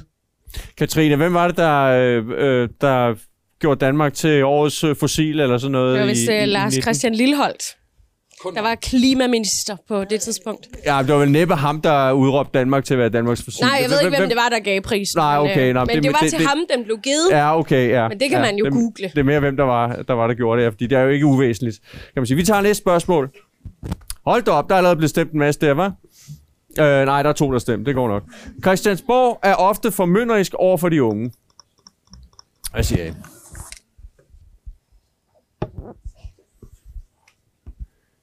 Det ved Katrine ikke helt, hvad hun skal mene om. Skal vi endnu en gang belønne tvivleren? Det ved jeg så ikke. Altså, øh, jamen, jeg er i tvivl om det her spørgsmål, fordi på nogle punkter synes jeg helt vildt meget. Altså, mit eget parti har foreslået, at vi skal hæve aldersgrænsen for alkohol til 18 år. Det synes jeg er helt vildt tudetosset.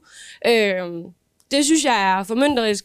Omvendt synes jeg øh, ofte, at Christiansborg og alle andre øh, sådan set gerne vil ungdommen det bedste. Altså, vi har investeret i uddannelse, vi gør, hvad vi kan for klimaet, og også for at give en klode videre. Øh, så jeg synes ikke, at Christiansborg sådan altid er formynderisk over for unge, men jeg synes til gengæld, at der nogle gange, også for mit eget parti, kommer sådan nogle dumme indslag. Også fordi de selv har glemt, hvordan det var at være ung og have det sjovt.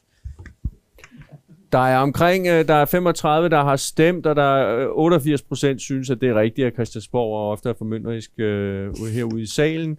Maria?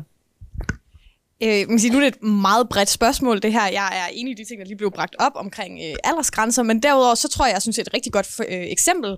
Det er den her idé, man har fået med, at vi lige pludselig skal flytte en øh, masse uddannelser ud i øh, provinsen, fordi det lige pludselig er ungdommens ansvar, at der skal være liv derude.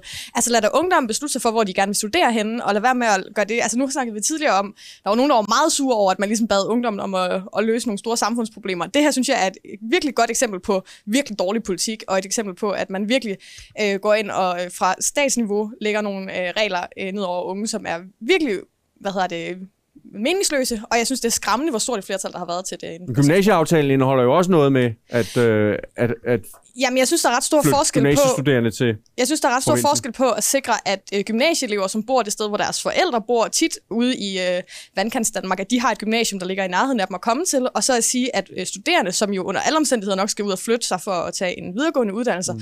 og som gerne vil flytte sig ind til øh, København, eller Aarhus, eller Aalborg, eller Odense, at de bliver tvunget et andet sted hen. Der er en mekanisme her, som jeg, spekulerer, som jeg spekulerer en lille smule på, Maria. Det er, øh, hvis nu det er sådan, at man gerne vil sikre sig, at et øh, udkantsgymnasium, for at kalde det det, øh, bliver ved med at eksistere. Og det gør man ved at fortælle folk i udkanten, I skal gå på det gymnasium.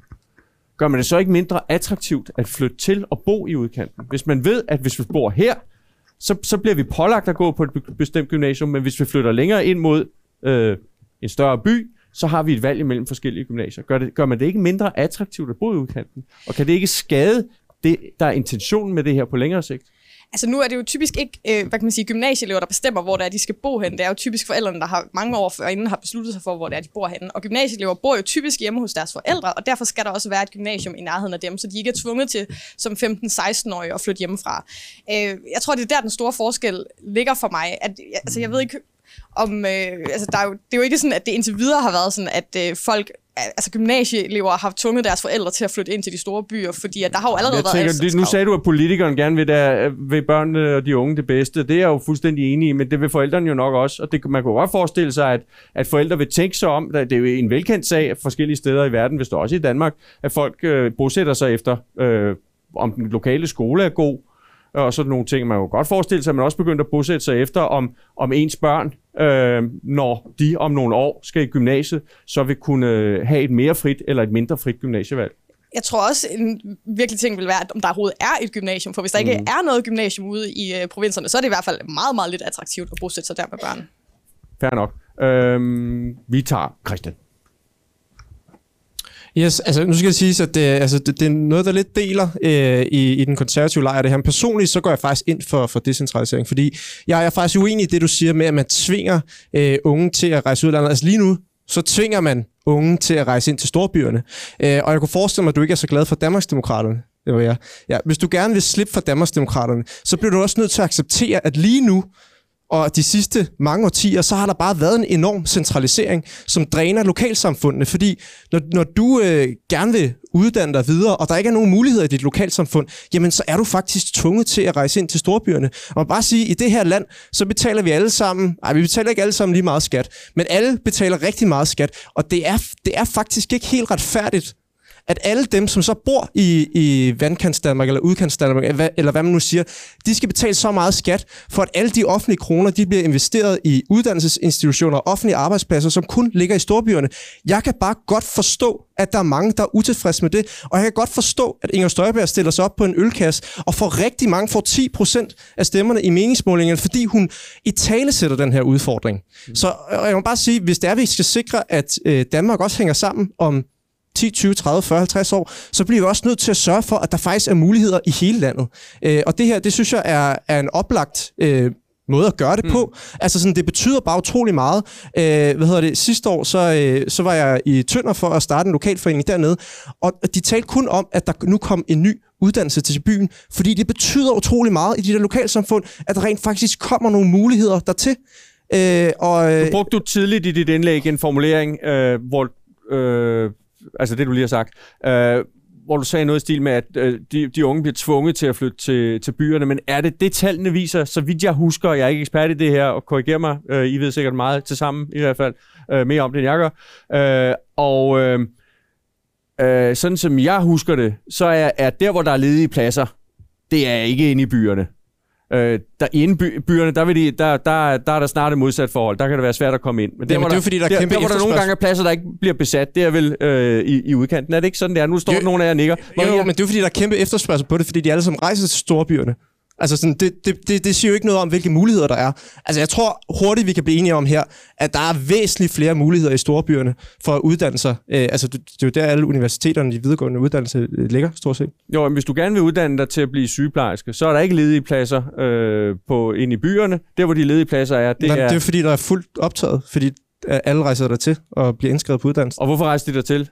Fordi at det er der uddannelsen ligger. Det er der alle mulighederne ligger. Jamen, Altså jeg, jeg taler ikke kun om, at man skal udflytte uddannelsesinstitutioner. Jeg taler om en større decentralisering. Men det er jo klart, når alle mulighederne er centraliseret i storbyerne, så er det jo der, folk tager til. Og hvis ikke de kommer ind første år, så, så bliver de der og venter, tager et sabbatår mere, og venter til næste år, hvor de kan komme ind. Nok. Tak. Maria? Altså, jeg synes, det bliver meget, når hver gang man taler om det, her, så bliver det meget sådan, øh, sådan et universitetssnævert.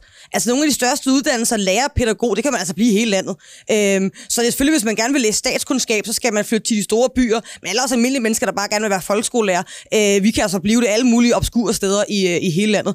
Øhm, I forhold til det her med, med, med, med, med læreruddannelsen, pædagoguddannelsen, sygeplejerske, man kan blive øh, tandlæge op i, øh, op i, øh, hedder, det, op i Jørgen. Altså, der er rig mulighed. Og nej, det er da ærgerligt, at universiteterne ikke ligger over det, over det hele, men så må det være. Men i forhold til det her med, bare lige for at komme tilbage med, om folk er, Christiansborg er, er, er formynderiske, bare lige fordi det er der, vi kom fra. Og jeg havde ikke tænkt mig at nævne det her, da, da jeg kom øh, hjemmefra, øh, for det kommer til at gå ud over Cepos. Øh, men det er sådan, at ja, Christiansborg er øh, for formynderiske. Øh, de har travlt med, at unge mennesker hele deres folkeskoletid skal til national test, fordi de skal konkurrere med folk fra øh, Kina. Så skal de altså på gymnasiet, nej, det skal de ikke alligevel. Nu skal de på en erhvervsuddannelse, så skal de på universitetet, og det skal de måske ikke alligevel. Så må de ikke drikke bajer.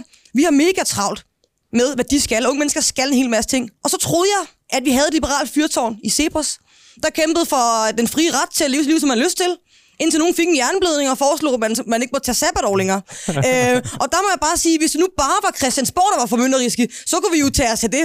Men vi, vi har en politisk debat, hvor vi aldrig må sige noget grimt om folkepensionisterne. Gud forbyde det. Men det er altid af de unge, der skal, der skal holde, for, holde, holde for. Vi gjorde det også under coronakrisen. Det er også nogle af dem, der har oplevet de største konsekvenser, fordi man bad børn og unge om at blive derhjemme. Jeg vil bare sige, hvis det nu bare var Christiansborg, så kunne det være fint nok. Men hvis Sebers ikke engang kan, kan trække for på en frihedsdagsorden for børn og unge, så ved jeg ikke, hvad fanden der kan. Frihed på andre menneskers regning. Du skal bare sparke igennem, Maria. Øh, Du skal endelig ikke holde dig tilbage. Øh, Altså, giv, giv os øh, en lige nosserne. Øh, Maria, værsgo. Jamen, altså, der blev sagt det her med, lige præcis, sådan må det bare nogle gange være. Vi kan ikke skabe øh, blomstrende, store øh, studiemiljøer i hver eneste lille by i Danmark. Altså, det ville da være lækkert, men jeg synes bare, jeg har hørt nogen snakke om, at vi uddanner for mange universitetsstuderende. Så sådan, jeg ved ikke lige, hvor vi skal finde nok studerende til at kunne lave sådan nogle miljøer over alt i Danmark. Og i øvrigt så ville det fuldstændig underminere forskningsmiljøerne, hvis vi skulle fordele alt det her sådan, sådan et lag, tyndt lag smør ud over hele Danmark. Jeg er jo ikke, fordi jeg er modstander af, at der findes videregående uddannelser i Danmark, alle de steder, hvor det er meningsfuldt. At hvis man for eksempel siger, her er der sygt godt, øh, godt grundlag for at lave en ekstra læreruddannelse, så lad os da gøre det. Men det her handler jo også om, at man lukker eftertragtede studiepladser i de store byer. Der bliver lukket sygeplejerske uddannelsespladser i de store byer. Hvor tudetosset er det ikke, når vi står og mangler flere sygeplejersker end nogensinde før? Mm. Katrine? Jamen, der, altså, det er jo en, det, det er simpelthen, nogle gange kan jeg blive sådan helt overrasket over, hvor sådan, øh, stærkt forankret det er i de radikale, at alle unge vil til de største byer, fordi det er jo altså en sandhed med modifikationer. Altså det er 91 procent af alle unge fra Slagelse, der bliver i deres hjemkommune. Fra min egen hjemkommune, Maja Kommune, er det lidt over 50 procent. Der er lavet sådan en opgørelse på TV2, tror jeg det er. Det kan man ligesom gå ind og se på. Der er jo utrolig mange unge, der bliver, hvor de kommer fra. Og jeg er helt enig med alt det, Christian sagde. Jeg synes, det var fremragende indlæg. Altså, stil op for helvede. Øh, jeg stemmer ikke på dig, men jeg synes alligevel, vi har brug for sådan en som dig, hvis du siger de der ting, øh, Christian. Altså, fordi det er så øh, rigtigt, og, øh, og jeg synes, det, det er helt vildt, at man har den der forblandethed. Og så, du siger det her, Maria, omkring, at vi ikke kan skabe forskningsmiljøer ude i landet. Tag Kalumborg fantastisk forskningsmiljø. Du har øh, ingeniøruddannelser dernede, passer til Novo Nordisk. Det er det, man prøver på at gøre på Jørgen nu, hvor man vil lave et maritimt miljø med maskinmesteruddannelsen til at kunne bygge skib og alt muligt andet. Det er jo helt fantastisk. Det er jo det, man prøver på at gøre med den her klyngetankegang. Faktisk lægge uddannelserne nogle fornuftige steder. Altså, det her er en fremragende, frisættende, øh, frihedsskabende øh, aftale, og det synes jeg er... Jo, jo, også for nogle unge, som Vi- ikke altid har mest plads i debatten, og det ved jeg godt, du ikke altid Vi har jo sådan set uh, taget lidt en detur fra temaet, men det gør ikke noget. Vi skal have lidt skænderi mellem rød blok. Det, øh, det kan vi godt lide. Radikal, uh, Maria, værsgo. Ja. Jamen igen, det er jo ikke fordi, jeg er modstander af, at der kan findes relevante steder i landet, der kan skabes de her miljøer. Det er jo lige præcis et, altså et godt eksempel, at er der et, øh, et sted med havnemiljø og maritim miljø, at man så fokuserer på det. Problemet er, at når man sådan fra statens side går ind og vil definere, hvor de forskellige ting, øh, hvor mange der skal flyttes ud af forskellige studiepladser og hvorhen, vi ser- hører jo lige præcis, at uddannelsesinstitutionerne de skriger op om, at deres forskningsmiljøer bliver ødelagt. Så det, er jo, altså det, her, det handler sådan set om, at politikerne blander sig i noget, de ikke skal blande sig i, og ud fra sådan et eller andet koncept om, at nu vil vi rykke mere ud øh, for de store byer, så er det lige meget, at det går ud over eftertragtede studiepladser. Og det er jo igen, jeg, jeg tror bare lige, jeg vil fastlåse. Det er ikke, fordi jeg er imod, at der må være øh, uddannelser rundt omkring i landet. Øh, især ikke der, hvor folk de efterspørger det. Men vi ser jo, at der står tomme uddannelsespladser. Der er halve klasser rundt omkring i landet, når man prøver at tvangsflytte ting ud. Så lad os være med fra politisk side og lave en eller anden øh, fordeling af, hvad skal flyttes hvorhen, og lad os lade uddannelsesinstitutionerne om at bestemme, hvor det giver mening. Mm. Okay, vi tager lige øh, et, par, et par ting her. Øhm, øh, der blev talt om alders, aldersgrænsen for, øh, for, for, for alkohol. Øh, er der nogen af jer, der mener, at øh, det er en, for, øh, en god idé at, at, at hæve den til 18 år? Øh, nej, I behøver ikke, jeg spørger, om der, om der er nogen, der synes, det er en god idé. Det, er, det er jeg altså enig om. Det er, en, det er en skidt idé. Hvad med forbud mod alkohol på gymnasier?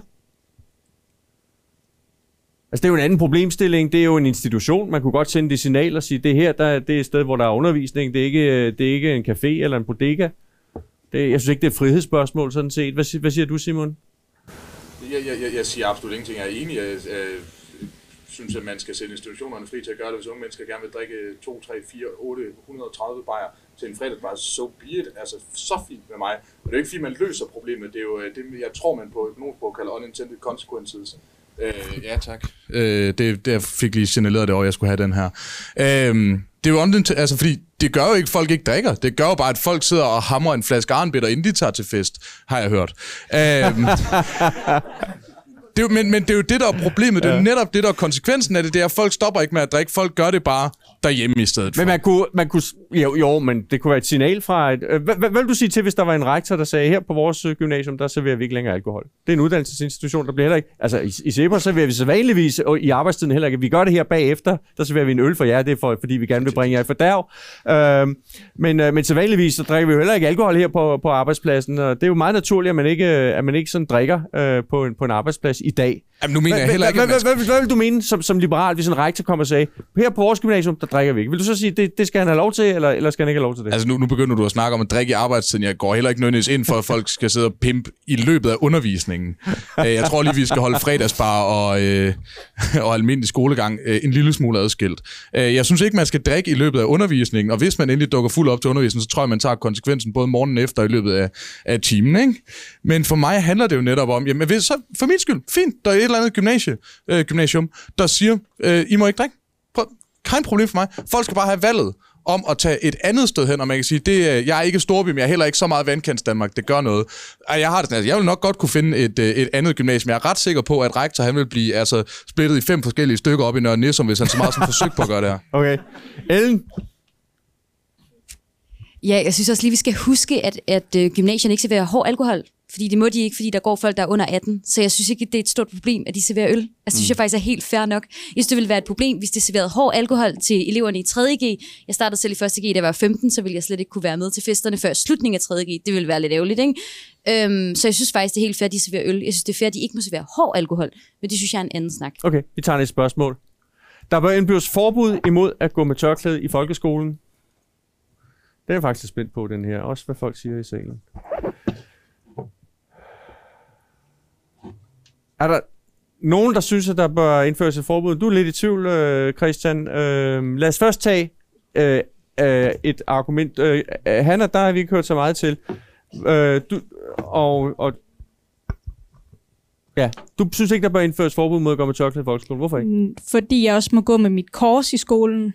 Altså, så synes mm. jeg også, at det er helt fair, at de må gå med deres. Vi har jo religionsfrihed, ikke? Øhm, så du må gå med det, der symboliserer din tro. Er der nogen, der vil supplere øh, til det? Er det, et, er det en fyldsgørende forklaring fra, fra dem, der afviser det? Øh, du afviser det også, øh, Malte? Ah, okay, jeg bad, jeg bad om, om, om der var nogen, der ville, ville nuancere og, og sige mere om, om hvorfor. Ja, Maria? Jeg synes, altså sådan, det er jo grundprincippet, det er, at vi skal ikke fra staten gå ind og ligge... Jeg synes både, det handler om, at man går ind og siger, vi vil bekæmpe øh, social kontrol, og det vil vi gøre ved at indføre statslig kontrol. Generelt dårligt princip. Øh, og derudover så tror jeg også, jeg synes, det handler om sådan en virkelig mærkelig antagelse om, at, øh, at altså, det, det er også en demonisering af en særlig minoritet, og et idé om, at bare fordi der er nogle øh, piger, der har valgt at tage et religiøst symbol på, så handler det om, at de er blevet tvunget til det. Jeg tror simpelthen ikke, man, øh, man, man løser ikke de problemer, der findes med social kontrol ved at indføre statslig kontrol. Mm, okay, godt. Der er rigtig, der er rigtig mange markere. Malte, værsgo, du får ordet. Men du, må, du skal tale ind i en mikrofon. Skal man bare råbe, eller hvad får man ordet? Hvad er dit syn på sagen? Jeg synes, det er en god idé at indføre et forbud. Men altså, prøv lige at høre, der er jo ikke nogen i ramme alvor, der tror, at, øh, at 4-5-årige Fatima selv har valgt det her tørklæde. Øh, altså, det er der jo ikke, for at sige det som det er. Det er jo noget, hun er blevet påduttet hjemmefra, og som har nogle ret alvorlige problemer, øh, rent samfundsmæssigt og i skolerne. Det skaber integration, det skaber et, også dem et modsætningsforhold, når de muslimske piger kommer i skolen. Det er klart, at der er et meget, meget stærkt modsætningsforhold, og det er jo et symbol for en undertrykkende ideologi, som islam grundlæggende er, når man kommer der med, med, med sit tørklæde. Og det skaber bare øh, en, en større segregation. Det, det, det skader os forudsætningerne for, for integration, hvis man kommer her med sit tørklæde og illustrerer, at man, man, man vil, ligesom kommer fra noget andet end det danske. Det svækker simpelthen sammenhængskraften, og det, det er en hindring for den integration, som er en forudsætning og en nødvendighed, hvis vi skal fortsætte i et eller andet omfang med at have en indvandring. Katrine, dit øh, moderparti, øh, jeg tror, det var Tesfaye udtrykte sådan en vis åbenhed over for det. Det skulle i hvert fald tænkes igennem og diskuteres osv. Hvad er dit syn på det? Jeg synes, det er en sindssygt svær debat, det her, men jeg synes, at man skal tage den med det udgangspunkt, at vi alle sammen gerne vil bekæmpe øh, social kontrol. Det vil jeg i hvert fald gerne. Og jeg synes, der er brug for at anerkende, at der er øh, et problem med social kontrol i Danmark. Det er 30 procent af forældrene fra det, vi kalder MENAP-landene, som øh, vil have deres datter til at gå med tørklæde. Og jeg har mange lærere i, i min forening, som ligesom fortæller mig, at øh, de står for noget af et dilemma, når der kommer en seksårig, altså i 0. klasse, ind med sådan en tørklæde, fordi det er noget andet. Og jeg tror heller ikke på, at der er nogen øh, seksårige, der tager et tørklæde på af sig selv. Og jeg mener heller ikke, at et tørklæde kan sammenlignes med et kors. Der står, og jeg, jeg vil helst ikke lyde som Malte, men der står i Koranen, at kvinder øh, skal tildække sig, fordi de er seksuelle væsener, og de vil øh, ligesom øh, fremavle sådan, øh, hvad hedder sådan noget, blive fristet. Mænd vil blive fristet, øh, hvis ikke de tildækker sig. Og det er et problem, hvis der er nogen, der iklæder deres døtre det øh, tørklæde af den årsag. Når jeg er tvivlende, så er det fordi, jeg ikke tror på nødvendigvis, at det er det bedste redskab til at stoppe social kontrol. For jeg er bekymret for, at der vil være nogle piger, som simpelthen bliver derhjemme, fordi de bliver tvunget til at blive derhjemme. Øh, og så vil jeg meget hellere have dem øh, i skolen. Men jeg synes ikke, at den her debat kan tages på sådan, en, altså på sådan nogle ret sådan letkøbte argumenter med frihed, og det kan sammenlignes med et kors og sådan noget, fordi det er altså dybere det her. Vi har nogle problemer med social kontrol. Det er også bevist, at i, øh, i familier med anden etnisk baggrund er der mere vold øh, og andre ting, og det synes jeg er et problem. Men jeg tror ikke nødvendigvis, at et forbud mod tørklæder er den rigtige vej at gå. Han er det er en forkert sammenligning. Du skal have en mikrofon. Det kan jo godt være, men vi har religionsfrihed. Og i deres religion, der går de med tørklæder, ligesom at kristne enten kan gå med et kors. Så du synes egentlig, det er en ganske, øh, en ganske fair øh, sammenligning. Maria, værsgo. Jeg synes den her debat er sådan et verdensklasse eksempel på, hvordan at man øh, kan prøve at løse et problem, ingen rigtig ved om findes. Altså, øh, jeg har til gode at finde ud af, hvor mange femårige piger, der går rundt med tørklæde på i folkeskolen. Og øh, den der kommission, man satte ned til at undersøge det, de har så videre besøgt to, tre, hvor mange sagde hun flere, øhm, øh, og heller ikke rigtig øh, fundet på et svar. Øh, så jeg synes egentlig, det er en fjollet måde at forsøge at bekæmpe noget, vi alle sammen er enige om er et problem, det er social kontrol. Men vi kommer ikke ud om det faktum, at de her børn, de er i folkeskolen måske 6 timer. De resterende 18 er de der, jo derhjemme, så kan de jo godt møde ud, møde Så op. det er lidt ligesom Simons argument, at hvis ikke man må drikke på gymnasiet, så drikker man bare arnbitter derhjemme i Nå, stedet men jeg siger bare det. Jeg synes, jeg synes det er fjollet. Folkeskolelærer har i forvejen skærpet indberetningspligt. Det er en del mm. af, når folkeskolelærer møder på arbejde og møder elever, så er de særlig forpligtet til at indberette, hvis det er social kontrol. Mm. Det her, vi ved ikke, om der er et problem, og løsningen, det er, så ved vi så heller ikke rigtigt, om, øh, om virker. Og i øvrigt, jeg ved godt, der i Koranen står, at det er fordi kvinder er seksuelle væ- væsener, og mænd ikke kan finde ud af at tage sig sammen. Det kan man så også mene om, og- om, om, om er rigtigt eller forkert. Ikke desto mindre, så er det jo sådan, at man jo... Det er ikke helt forkert. At man, nej, men det er noget med så lad os være ærlige. Men ikke desto mindre, så er det jo sådan, at vi lærer ikke de her børn, at det ikke forholder sig sådan, hvis ikke de møder op over i skolen. Og jeg synes, det, det vigtigste for mig, det er, at dem, der er underlagt allermest kontrol, at de også møder op over i skolen, så vi kan lære dem dansk kultur, danske værdier, seksualundervisning, samspillet mellem øh, mænd og kvinder, åndsfrihed, ligeværd, demokrati. Alle de ting, vi bygger vores folkeskole på. Det er det et kæmpe fejlskud. Mm. Okay. Tvivleren, Christian? Ja, øh, jeg tvivler, fordi at, øh, jeg synes, der er... Ja, altså for mig ser det en meget principiel debat. Øh, og og der, er også, der bliver brugt nogle argumenter, som jeg har det lidt svært med.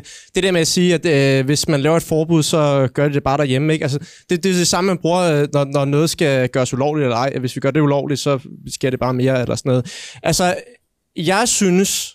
Altså også, også det her med, at der hele tiden bliver talt om social kontrol. Altså sådan, social kontrol er et meget vidt begreb. Øh, altså jeg går ind for en vis grad af social kontrol. Jeg synes, det er fint, at øh, forældre opdrager deres børn. Og jeg synes faktisk også, at man skal have lov til at opdrage sit øh, barn i den kultur, man selv tilhører, og i den religion, man selv tilhører. Og det er derfor, jeg synes, det er svært, fordi det er åbenlyst et problem. Det er åbenlyst et problem, at man ikke kan blive en fuld, øh, fuldbyrdet del af fællesskabet, når det er, at man har et tørklæde på. Øh, fordi så er man bare ikke en del af fællesskabet på samme måde, fordi der er også nogle ting, man ikke kan tage del i. Altså hvis nu der er svømning, der er ikke svømning på min skole, men det er der mange steder, øh, så kan man ikke være en del af det. Øh, og så jeg lander sådan et sted, hvor det er, at jeg tror, jeg vil gå ind for et forbud mod religiøs beklædning, der gør, at man ikke kan deltage i alle de aktiviteter, som, som, som resten af eleverne deltager i. Mm. Altså, ja, fordi jeg synes, det er et problem, når det er, at vi har de her kulturelle særhensyn. Fordi det gør bare, det forstærker segregationen. Det, det er en kæmpe stopklods for integrationen. Så, så det er nok der, jeg lander. Maria skal lige have lov, så, så runder vi altså den her af jeg tror også, jeg tror nogle gange, jeg føler, at der bliver sådan, det, det er politikere, der taler op, at der bliver skabt en også af dem ved, at piger tager tørklæder på. Altså Fie og Fatima, der leger sammen i frikvarteret, de er ikke ude af stand til at lege sammen, fordi Fatima har tørklæde på. Det er os, der taler det op, at det skulle være et kæmpe stort problem, at så er man en helt anden del af, at man er overhovedet ikke en del af folkeskolen på samme måde som de andre, bare fordi man har tørklæde på. Så tror jeg simpelthen ikke, børn de tænker. Og derudover så tror jeg også, jeg, jeg tror måske, vi i Danmark er en, en lille smule... Øh, vi, vi har det svært med det der med, når folk de udtrykker deres religion meget synligt, fordi der er så mange af os, der ikke er selv er vant til at gøre det. Og derfor så opfatter vi det sådan lidt mere automatisk, som noget, der er lidt, lidt skræmmende, eller så må det være noget, de er blevet tvunget til, fordi at, at de gør noget, som vi måske ikke selv kunne forestille os at gøre. Og der, der tror jeg egentlig bare, at vi skal måske forholde os en lille smule mere øh, sådan åbent at tænke, bare fordi, at jeg ikke kunne forestille mig at udtrykke min religion på den måde, så kan det godt være, at der er nogle andre, der har det, og folk skal have lov til at leve relativt frit, og hvis det ikke gør ondt på andre, så skal de have lov til at gøre det. Åh oh, nej. Det skulle du ikke have sagt, Maria. Nej. Godt, vi tager næste spørgsmål. Cannabis bør afkriminaliseres eller legaliseres? Cannabis bør afkriminaliseres eller legaliseres?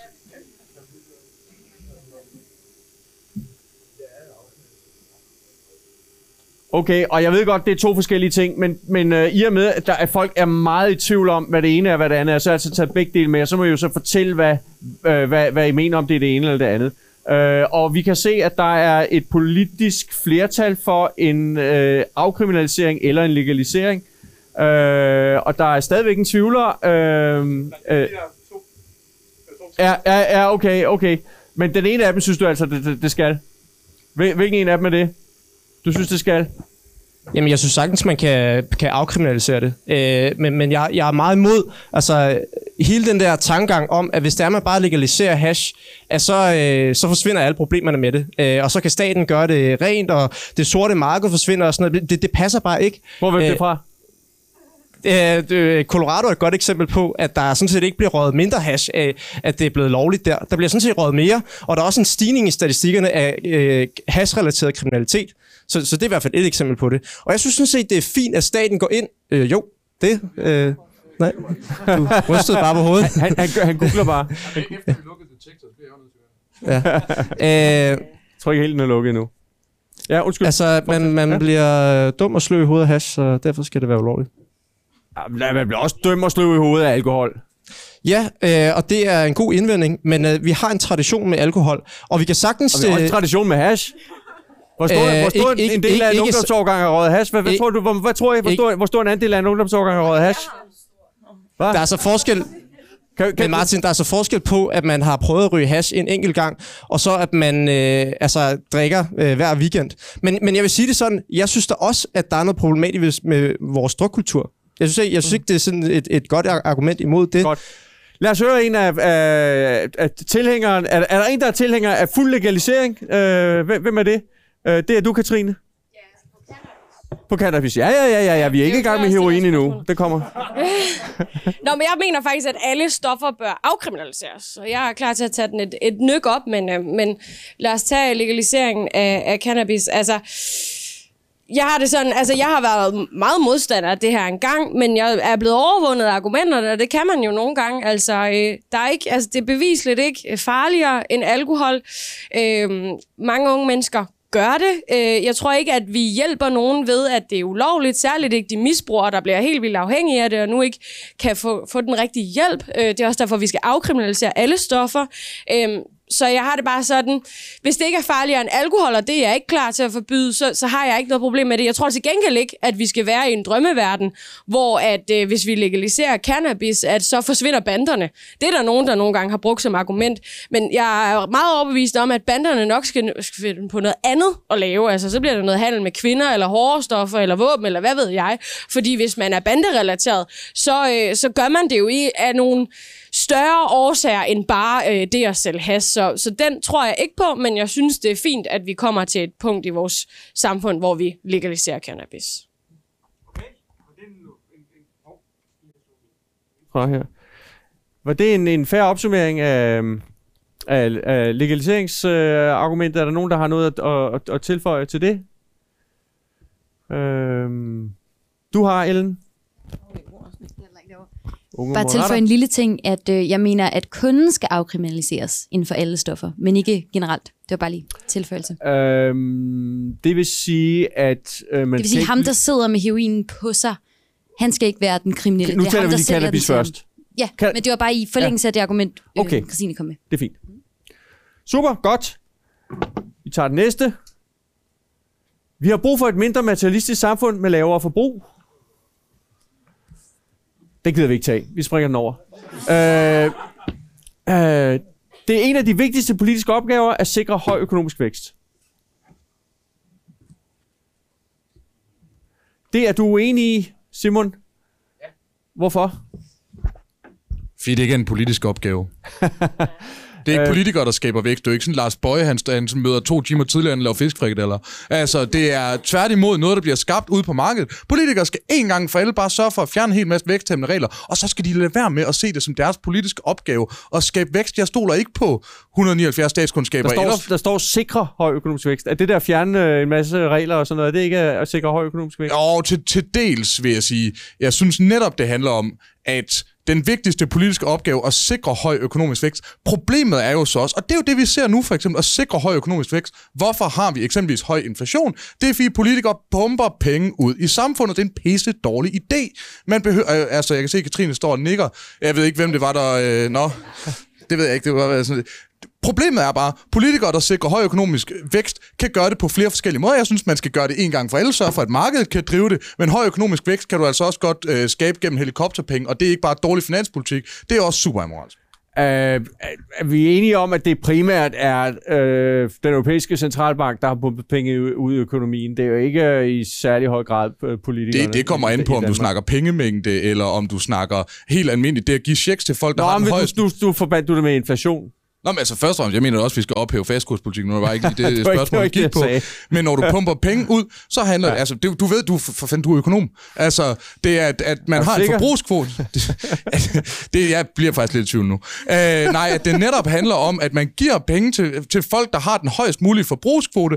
Det skaber en øget efterspørgsel, og low and behold, hvad skaber en øget efterspørgsel? Inflation. Det handler simpelthen også om, at du kan sikre økonomisk vækst på flere måder. Derfor sagde jeg nej, fordi du kan skabe det ved at sørge for at give markedet nogle pisse gode vilkår, men du kan altså også skabe det ved helikopterpenge, og det er en super dårlig idé. Økonomisk vækst er pisse fedt, men det er ikke noget, man nødvendigvis altid kan opnå, uden at skabe en værre konsekvens efterfølgende. Hvad siger du, Katrine? Ja, hvad siger jeg? Altså, jeg mener også, at det er øh, en af de vigtigste politiske opgaver at sikre øh, høj økonomisk vækst, og det er jeg, fordi at jeg ønsker, at Danmark skal blive rigere og friere, og jeg ønsker, at mennesker skal være i arbejde. Så det er ligesom, det er jo ligesom forudsætning for, at jeg synes, at det er vigtigt, at vi får høj økonomisk vækst. Det er også, at der er nogle arbejdspladser øh, på ordentlige vilkår med det at gøre. Øh, jeg ved ikke, om jeg synes, det er så spændende her 10 minutter i, nej, 5 minutter i, i, i 18 og gå ind i sådan en meget teoretisk markedet versus øh, reguleret kapitalisme-diskussion, men altså, øh, den kan vi jo tage over. Ah, det når, vi, det når vi nok ikke. Det når, det, når, det når vi nok ikke. øh, Det når vi nok ikke. Godt nok. Jamen, jeg kan mærke, at der er ikke så meget fjong i det her, så vi går lige videre til den næste. Det er vigtigere at sikre, at uligheden ikke stiger, end at den økonomiske vækst er høj.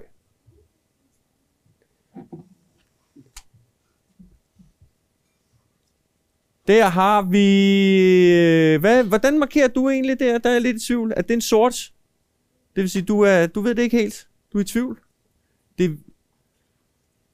Hvad? Og du var også lidt i tvivl, Ellen? Ja.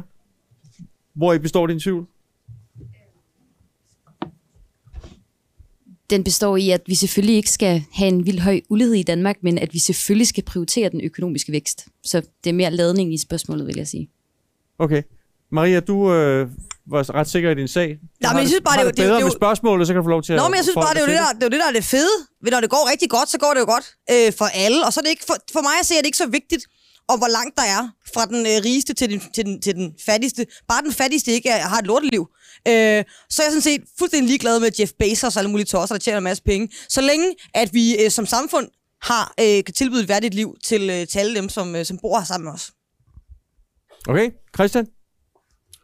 Ja, altså grundlæggende enig i det, Maria siger. Altså, jeg, synes, det, jeg synes, det er godt og sundt for vores samfund, at vi har en vis grad af lighed. Men, men vi er meget lige i dag. Vi kunne sagtens tåle at blive lidt mere ulige. Især hvis det betyder, at dem, der har mindst, øh, får mere mellem hænderne. Altså sådan, what's not to like?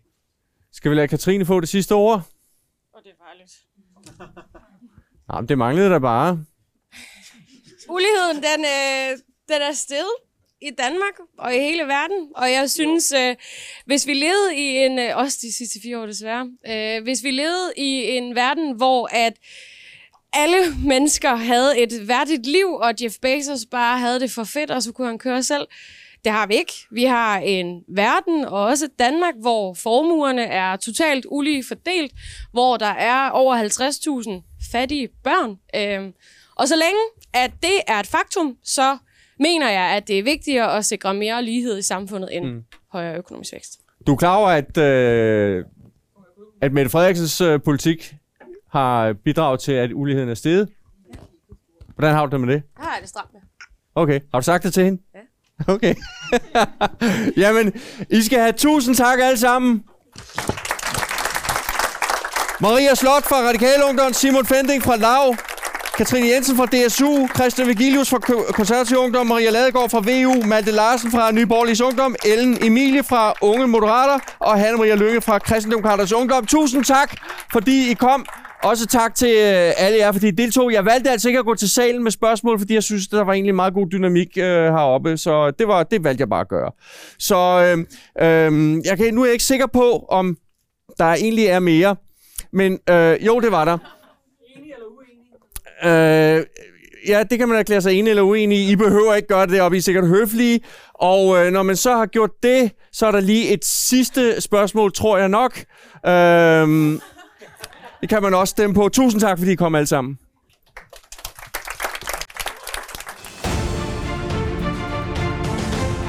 Tak fordi du lyttede med. Denne podcast og Cepos øvrige arbejde er kun muligt takket være private donationer.